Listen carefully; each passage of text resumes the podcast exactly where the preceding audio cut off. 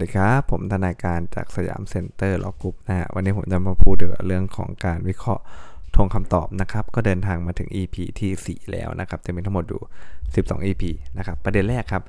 การยื่นคำร้องขอยกเว้นไม่ต้องเสียค่าธรรมเนียมศาลนะตามมาตรา 156วรรคหนึ่งเนี่ยคู่ความมีความจำเป็นขอยกเว้นนะในการฟ้องเนี่ยจะต้องยื่นนะพร้อมกับนะฮะฟ้องนะครับ อุทธรณ์นะอุดีกาหรือคำร้องสอดคำให้การและแต่กรณีนะครับ แต่ถ้าบุคคลนั้นนะตกเป็นผู้ไม่สามารถเสียค่าธรรมเนียมได้ภายหลังจะยื่นในเวลาใดก็ได้นะคดีเนี้ยจำเลยนะเขายื่นคำร้องขอยกเว้นครับไม่ต้องเสียค่าขึ้นศาลชั้นอุทธรณ์เพิ่มเติมราคาที่ดินพิพาทหลังจากที่ศาลชั้นต้นมีคำสั่งรับอุทธรณ์และส่งสำนวนไปศาลอุทธรณ์แล้วครับไม่ได้ยื่นคำร้องขอยกเว้นค่าธรรมเนียมพร้อมความฟ้องอุทธรณ์ทั้งที่จำเลยควรทราบตั้งแต่ยื่นฟ้องอุทธรณ์แล้วว่าตนมีหน้าที่จะเสียค่าขึ้นศาลตามราคาที่ดินพิพาทดังกล่าวนะ คำร้องของจำเลยนะครับไม่ปรากฏว่าจำเลยตกเป็นผู้ไม่สามารถเสียค่าธรรมเนียมศาลในภายหลังนะอันเป็นกรณีให้สามารถยื่นคำร้องในเวลาใด ๆ ก็ได้นะคำร้องขอจะเป็นค่าธรรมเนียมในท่านอุทธรณ์ของจำเลยก็เลยไม่ชอบเนี่ยไม่เป็นคำร้องที่จะรับไว้ไต่สวน การที่ศาลทันต้นไต่สวนแล้วมีคำสั่งอนุญาต ให้จำเลยไม่ต้องเสียค่าขึ้นศาลในชั้นอุทธรณ์เพิ่มเติมนั้นจึงไม่ชอบนะเพราะว่าอะไรครับ เพราะว่าคำฟ้องของจำเลยเนี่ยไม่ปรากฏว่าจำเลยตกเป็นผู้ไม่สามารถเสียค่าธรรมเนียมในภายหลังนะอันเป็นกรณีที่ทำให้จำเลยเขายื่นคำร้องในเวลาใด ๆ ก็ได้นะครับ ประเด็นของไข่ครับการที่ศาลอุทธรณ์นะมีคำสั่งให้ศาลชั้นต้นเนี่ยเรียกให้จำเลยครับเสียค่าขึ้นศาลชั้นอุทธรณ์นะเพิ่มตามทุนทรัพย์ในชั้นอุทธรณ์ในชั้นที่ให้ครบถ้วนภายใน 15 วันจำเลยทราบคำสั่งโดยชอบแล้วนะแต่ไม่ได้เสียค่าขึ้นศาลเอ่อชั้นขึ้นศาลชั้นอุทธรณ์ได้ถูกต้องนะ จึงถือว่าเป็นการทิ้งฟ้องตั้ง 147 อนุ2นะครับประกอบกับ 246นะเมื่อจำเลยทิ้งฟ้องอุทธรณ์แล้วศาลอุทธรณ์ก็ชอบที่จะจำหน่ายคดีจากศาลระบบความได้ตาม 132 อนุ1นะฮะจำเลยจะขอยกเว้นไม่ต้องเสียค่าธรรมเนียมศาลในชั้นอุทธรณ์อีกไม่ได้นะครับประเด็นต่อไปครับนายเขียวและนายส้มมาคู่ความในคดีนี้กับคู่ความในคดีก่อนเนี่ยเป็นคู่ความในคดีเดียวกันนะประเด็นที่จะต้องวินิจฉัยในคดีก่อนก็คือว่าสิทธิในที่ดินมีพาทที่นายเขียวนำใบออกโฉนดเนี่ยเป็นของนายส้มหรือไม่นะ ศาลในคดีก่อนวินิจฉัยว่าที่ดินเป็นของนายส้มครับ แต่พิพากษายกฟ้องนะเนื่องจากนายส้มเนี่ยมีเพียงคำขอบังคับให้นายเขียวโอนกรรมสิทธิ์ให้นายส้มเท่านั้นไม่ได้ร้องขอให้เพิกถอนโฉนดที่ดิน ซึ่งนายส้มกล่าวอ้างว่านายเขียวออกโฉนดที่ดินดังกล่าวโดยมิชอบนะเมื่อศาลชั้นต้นวินิจฉัยว่าที่ดินเป็นของนายส้มฮะย่อมไม่ต้องมีการโอนกรรมสิทธิ์อะไรกันอีกนะเพราะว่าที่ดินพิพาทของนายส้มอยู่แล้วนะ การที่นายส้มมีคำขอบังคับให้นายเขียวโอนกรรมสิทธิ์ที่พิพาทนั้นเนี่ยเป็นกรณีไม่ต้องบังคับตามคำขอเพราะเป็นของนายส้มอยู่แล้วไม่ใช่ฟ้องไม่สมบูรณ์นะฮะแต่เป็นกรณีที่ไม่อาจบังคับตามคำขอได้เท่านั้น คู่ความก็ยังต้องผูกพันตามคำพิพากษาอยู่ตาม 145 นะครับส่วนคดีนี้นะฮะที่นายเขียวฟ้องขอให้ห้ามนายส้มและบริวารเขายุ่งเกี่ยวกับที่ดินพิพาทกับขอบังคับให้นายส้มกับบริวารออกจากที่ดินพิพาทนะและนายส้มฟ้องแย้งขอห้ามนายเขียวเขายุ่งเกี่ยวกับที่ดินพิพาท กับมีคำขอให้เพิกถอนโฉนดที่ดินพิพาทเนี่ยเป็นการห้ามที่เกี่ยวกับคดีก่อนนะแม้ในส้มจะมีคำขอเพิ่มเติมมาในฟ้องแย้งนะโดยขอให้เพิกถอนโฉนดที่ดินพิพาทมาด้วยนะแต่ก็ยังคงเป็นกรณีต้องพิสูจน์ให้ได้ก่อนว่าที่ดินพิพาทเป็นของเขียวหรือส้มนะครับก็ยังเป็นประเด็นที่ต้องวินิจฉัยโดยสาเหตุอย่างเดียวกันนะกับคดีก่อน ที่ศาลชั้นต้นได้มีคำวินิจฉัย แล้วก็คดีถึงที่สุดไปแล้วนะครับนะฟ้องของนายเขียวและฟ้องแย้งของนายส้มเนี่ยจึงเป็นฟ้องซ้ำต้องห้ามตาม 148 นะครับ นะครับเรื่องนี้เพราะมันเป็นเรื่องเดียวกันถูกไหมฮะแม้จะมีคำขอเพิ่มเติมมาในฟ้องแย้งขอให้เพิกถอนด้วย ก็ยังเป็นกรณีต้องพิสูจน์ว่าที่ดินพิพาทเป็นของนายเขียวหรือนายส้มมันก็เรื่องเดิมถูกไหมฮะ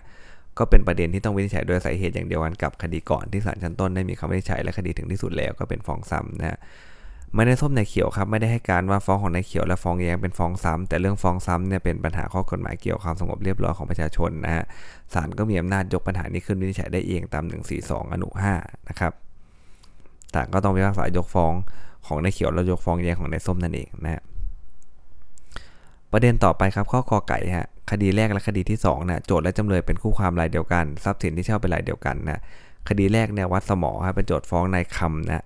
ให้เป็นจำเลยนะให้ขอขับออกจากอาคารพาณิชย์นะโดยอ้างว่าสัญญาเช่าไม่ได้จดทะเบียนมีผลบังคับเพียง 3 ปีนะฮะและนายคำผิดนัด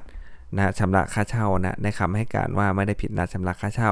และสัญญาเช่าเป็นสัญญาต่างตอบแทนพิเศษยิ่งกว่าการเช่านะเมื่อศาลชั้นต้นวินิจฉัยว่าในคำผิดสัญผิดนัดชำระค่าเช่า พิพากษาให้ขับไล่ออกจากอาคารพาณิชย์ที่เช่านะคดีอยู่ในระหว่างการพิจารณาของศาลอุทธรณ์การที่ในคำเนี่ยเป็นโจทย์ฟ้องคดีที่2โดยกล่าวอ้างว่าสัญญาเช่าอาคารพาณิชย์ตกเป็นโมฆะซึ่งขัดแย้งกับคำให้การนะครับของนายคำเป็นจำเลยในคดีแรกขอให้วัดสมองคืนเงินมัดจำและค่าเช่าล่วงหน้า 2 0 0 0 0 0 บาท เป็นกรณีที่ต้องวินิจฉัยเกี่ยวกับสัญญาเช่าทรัพย์อันเดียวกันและสืบเนื่องจากประเด็นข้อพิพาทอันเดียวกันนะจึงเป็นการกระบวนดำเนินกระบวนพิจารณาซ้ำนะต้องห้ามตาม 144 นะครับ ประเด็นขอไข่ครับคดีแรกวัดสมอเนี่ยฟ้องในคำเป็นจำเลยอ้างว่าผิดสัญญาจ้างก่อสร้าง โดยเรียกเอาค่าเสียหายได้ต้องสูญเสียโอกาสจากการได้รับเงินทำบุญจำนวน 3 5 0 0 0 0ฮะนะครับให้การสู้ว่าอะไรครับไม่ได้ผิดสัญญาจ้าง ค่าเสียหายเรียกร้องสูงเกินไปและยังไม่เกิดขึ้นจริงนะ ประเด็นข้อพิพาทที่ต้องวินิจฉัยในคดีแรกก็มีเพียงว่าในคำผิดสัญญาจ้าง โดยก่อสร้างไม่ตรงตามแบบแปลนล่าช้าหรือไม่นะศาลชั้นต้นในคดีแรกนะเห็นว่าในดำยังไม่ผิดสัญญานะพิพากษายกฟ้องคดีก็ถึงที่สุดแล้วนะส่วนคดีที่2ครับในดำนะครับเป็นโจทย์ฟ้องให้วัดสมอ ซึ่งเป็นผู้ว่าจ้างชำระค่าจ้างงวดสุดท้ายพร้อมดอกเบี้ยเห็นไหมครับ มันก็มีประเด็นคนละประเด็นแล้วนะคดีประเด็นที่ 2 คือว่าในคำเนี่ยมีสิทธิ์เรียกร้องค่าจ้างงวดสุดท้ายหรือไม่เพียงใดครับ แม้มูลเหตุที่ฟ้อง คดีที่ 2 กับคดีแรกจะสืบเนื่องมาจากสัญญาจ้างนำของอันเดียวกันก็ตาม แต่คำฟ้องของในดำในคำนั้นในคดีที่ 2 แตกต่าง และไม่ใช่ประเด็นเดียวกับฟ้องในคดีแรกนะคำฟ้องคดีที่ 2 จึงไม่เป็นการดำซ้ำหรือฟ้องซ้ำนะตาม 144 และ 148 นะครับ ก็เลยฟังไม่ขึ้นนะข้อต่อไปนะครับคดีแรกฮะศาลชั้นต้นพิพากษาให้ในจันชำระหนี้แก่กองทุนรวมนะฮะนะครับ นายจันต้องผูกพันตามคำพิพากษานั้นตาม 145 นะครับ ถือได้ว่าศาลได้วินิจฉัยสิทธิ์ของกองทุนรวม A แล้วนะ ซึ่งเป็นประเด็นแห่งคดีแล้วนะ การที่นายจันมาฟ้องกองทุนรวม A เป็นคดีหลังอ้างว่ากองทุนรวม A เนี่ยกระทำละเมิดต่อนายจันนะ โดยสารหลักเป็นแห่งข้อหาว่าสัญญาขายสินทรัพย์เป็นโมฆะ ข้ออ้างต่างๆเนี่ยนะฮะล้วนแต่เป็นข้ออ้างที่นายจันนายกขึ้นเป็นข้อต่อสู้ในคดีแรกได้อยู่แล้วนะซึ่งหากฟังได้ตามคำข้ออ้างเนี่ยจันก็อาจจะไม่ต้องรับผิดนะชำระหนี้ให้แก่กองทุนรวม A การที่นายจำยกข้ออ้างตามฟ้องเช่นเนี่ยถือเป็นกรณีที่นายจันนะนำประเด็นแห่งคดีที่ศาลวินิจฉัยในคดีแรกนะมาอ้างให้ศาลวินิจฉัยซ้ำอีกนะเป็น 144 นะครับบทบัญญัตินี้ไม่ได้ห้ามเฉพาะคู่ความครับแต่ห้ามไม่ให้ศาลดำเนินกระบวนพิจารณาเช่นว่านั้นด้วยนะครับดังนั้นการที่ศาลเนี่ยวินิจฉัยฟ้องของนายจันว่าคำพิพากษาคดีแรกผูกพันนายจัน และกองทุนรวเอชอบแล้วนะแต่ที่บอกว่าสัญญาขายสินทรัพย์ตามฟ้อง ไม่เป็นโมฆะกองทุนเอไม่ได้กระทำละเมิดต่อนจันเนี่ยและพิพากษายกฟ้องนั้น ไม่ชอบนะเพราะว่าคำพิพากษาศาลชั้นต้นในส่วนนี้เป็นการวินิจฉัยในประเด็นแห่งคดี ซึ่งได้มีการวินิจฉัยไปแล้ว ก็เป็นดำเนินกระบวนพิจารณาซ้ำนะต้องห้ามตาม 144 นะครับคดีหลังฮะศาลชั้นต้นพิพากษายกฟ้องฮะถือว่าเป็นกรณีศาลชั้นต้นวินิจฉัยในประเด็นแห่งคดีนะครับตามมาตรา131 อนุ 2 ไม่ใช่เรื่องที่ศาลชั้นต้น มีคำสั่งไม่รับฟ้องหรือยกฟ้องโดยไม่ตัดสิทธิ์ที่จะฟ้องคดีใหม่นะย่อมไม่มีเหตุที่จะสั่งให้คืนค่าขึ้นศาลได้นะครับตาม 151 ที่ศาลชั้นต้นมีคำสั่งยกคำร้องชอบแล้วฮะและแม้ศาลชั้นต้นมีคำสั่งยกคำร้องของนายจันที่ขอให้คืนค่าขึ้นศาลแล้วนายจันก็ไม่มีสิทธิ์อุทธรณ์คำสั่งศาลชั้นต้นนะในเรื่องค่าขึ้นศาลอันเป็นค่าลิชาธรรมเนียมอย่างเดียวได้ ต้องห้ามตาม 168 อีกนะฮะมันไปอย่างเดียวไม่ได้นะค่าขึ้นศาลเนี่ยนะครับนายจันจึงไม่มีสิทธิอุทธรณ์นะคำสั่งศาล ชั้นต้นดังกล่าวนะก็แค่ไม่ได้ก็คือไม่ได้อุทธรณ์ได้ว่าคำนวณหรือไม่ถูกต้องอย่างไรนะครับเรื่องนี้อาจจะบอกว่าทำไมถึงไม่คืนอย่างเงี้ยนะฮะข้อต่อไปนะแม่นางสาวหยกครับไม่ใช่ผู้ร้องขอแสดงกรรมสิทธิ์ในที่พิพาทแต่นางสาวหยกเป็นบุตรของนางกำไรผู้ร้องนะและเป็นผู้รับมรดกย่อมเป็นผู้สืบสิทธิ์นะนายแหวนนะซึ่งเป็นผู้ถูกโต้แย้งสิทธิ์มีอำนาจฟ้องนางสาวหยกเป็นคดีนี้ได้นะครับ ก็คือเป็นผู้สืบสิทธิ์นะครับ ของนางกำไรนั่นเองนะตามมาตรา55นะครับ ประมวลกฎหมายวิแพ่งครับ มาตรา 145อนุ2บัญญัติว่าคำพิพากษาที่วินิจฉัยถึงกรรมสิทธิ์ทางทรัพย์สินใดๆ เป็นคุณแก่คู่ความฝ่ายใดฝ่ายหนึ่งเนี่ยอาจยันบุคคลภายนอกได้ เว้นแต่บุคคลภายนอกนั้นเนี่ยจะพิสูจน์ได้ว่าตน มีสิทธิ์ดีกว่านะคำพิพากษาที่ระบุในตัวบทดังกล่าวเนี่ยไม่ได้หมายความเฉพาะถึงกรณีที่มีคู่ความตั้งแต่ 2 ฝ่ายขึ้นไปนะครับ ฝ่ายเดียวก็ได้นะครับ เพราะฉะนั้นเนี่ยนะฮะคำสั่งศาลจังหวัดนครปฐมที่บอกว่าได้โดยการครอบครองปรปักนะอันเป็นคำสั่งในคดีไม่มีข้อพิพาทก็อยู่ในบทบัญญัติดังกล่าวด้วยนะครับ แสดงแก่บุคคลภายนอกได้นะฮะเมื่อในแหวนอ้างว่าตนไม่ทราบประกาศนะครับ นะครับเลยไม่ได้ยื่นคำคัดค้านในแหวนจึงไม่ใช่คู่ความในคดีก่อน การที่ในแหวนฟ้องคดีนี้โดยอ้างว่ามีสิทธิ์ดีกว่านางกำไร เป็นข้อยกเว้นตาม 145 อนุ 2 ครับคำสั่งในคดีก่อนไม่ผูกพันในแหวน ซึ่งเป็นบุคคลภายนอกดังนั้นในแหวนก็มีอำนาจฟ้องคดีนี้เพื่อพิสูจน์ว่าตนมีสิทธิ์ดีกว่านางกำไรได้นะทั้งการที่ในแหวนไม่ได้ยื่นคำคัดค้านในคดีก่อนภายในเวลาที่ศาลกำหนดก็ไม่ได้ตัดสินในแหวนครับซึ่งเป็นบุคคลภายนอกไม่ให้นำคดีมาฟ้องร้องตามสิทธิของตนนะฮะ การดำเนินกระบวนพิจารณาซ้ำกับคดีอื่นนะฮะต้องห้ามตาม144นะคู่ความจะต้องเป็นคู่ความรายเดียวกันประเด็นเป็นประเด็นเดียวกันนะและศาลมีคำพิพากษาหรือคำสั่งวินิจฉัยชี้ขาดคดีใดคดีหนึ่งแล้วนะในคดีก่อนแม่ศาลนครปฐมนะให้ในกำไรนางกำไรเนี่ยได้กรรมสิทธิ์ในที่พิพาทมาแล้วก็ตาม แต่นายแหวนเนี่ยเป็นบุคคลภายนอกครับไม่ใช่คู่ความในคดีก่อน และยื่นฟ้องคดีนี้โดยอ้างว่ามีสิทธิ์ในที่ดินดีกว่านางกำไร จึงเป็นข้อยกเว้นตาม 145นุ2 คดีนี้ประเด็นข้อพิพาทว่านแหวนยังคงมีกรรมสิทธิ์ในที่พิพาทหรือไม่นะจึงไม่เป็นกระบวนการดำเนินกระบวนพิจารณาซ้ำนะ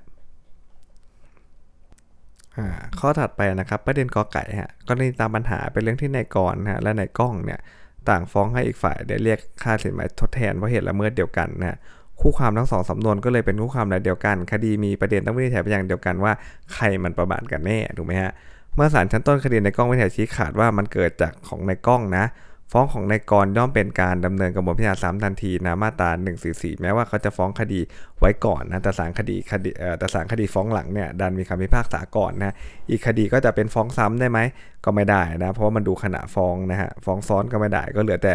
ดำซ้ำใช่ไหมฮะแต่เมื่อในคดีที่นายกล้องเป็นโจทย์ได้มีคำพิพากษาวินิจฉัยชี้ขาดแล้วกรณีต้องตกบังคับอยู่ในบทบัญญัติดังกล่าวเช่นเดียวกันนะ อย่างไรก็ตามมาคดีที่ในกล้องเนี่ยนะครับยังไม่ถึงที่สุดเลยนะฮะถักในที่สุดศาลอุทธรณ์หรือศาลฎีกาเนี่ยมีคำพิพากษาว่า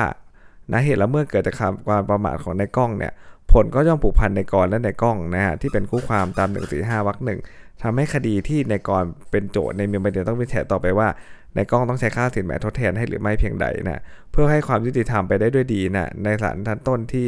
คดีที่ในกรเป็นโจทย์นะจึงชอบที่จะเลื่อนการนัดพิจารณาออกไปรอฟังผลก่อนนะครับและมีคำสั่งให้จำหน่ายคดี จนกว่าคดีที่ในกล้องเนี่ยนะเป็นโจทย์จะถึงที่สุดนะที่ให้จำหน่ายคดีชั่วคราวจึงชอบแล้วก็รอฟังผลว่ามันออกมาได้ทั้ง 2 หน้าก็ยังไม่รู้เลยว่าศาลอุทธรณ์จะกลับมายังไง ถูกไหมครับ ก็จำหน่ายคดีชั่วคราวเพื่อรอฟังผลก่อนก็เป็นอะไรที่ที่เป็นทางออกที่ดีที่สุดนะ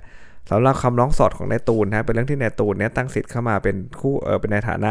ปฏิปักษ์นะฮะต่อนายกรนะฮะเพื่อให้รับการรับรองคุ้มครองบังคับตามสิทธิ์เนี่ยตามมาตรา 57 อนุ1นะครับไม่ใช่ร้องสอดตาม 57 อนุ2นะและศาลชั้นต้นมีคำสั่งจำหน่ายคดีชั่วคราว ไม่ได้จำหน่ายคดีจากสารระบบความนะเมื่อคดีที่นายกล้องเป็นโจทย์ถึงที่สุดเนี่ยศาลชั้นต้นในคดีที่นายกรเป็นโจทย์ก็ต้อง ยกคดีขึ้นพิจารณาคดีใหม่ถือว่าคดียังอยู่ในระหว่างพิจารณานะครับยังไม่ไปไหนเลยนายตูนก็เลยมีสิทธิ์ที่จะยื่นคำร้องสอดเข้ามาได้นั่นเองนะครับนะยากพอสมควรนะข้อที่2นะครับนะก็ประเด็นสำคัญน่าจะมีเพียงเท่านี้นะครับสำหรับวันนี้สวัสดีครับ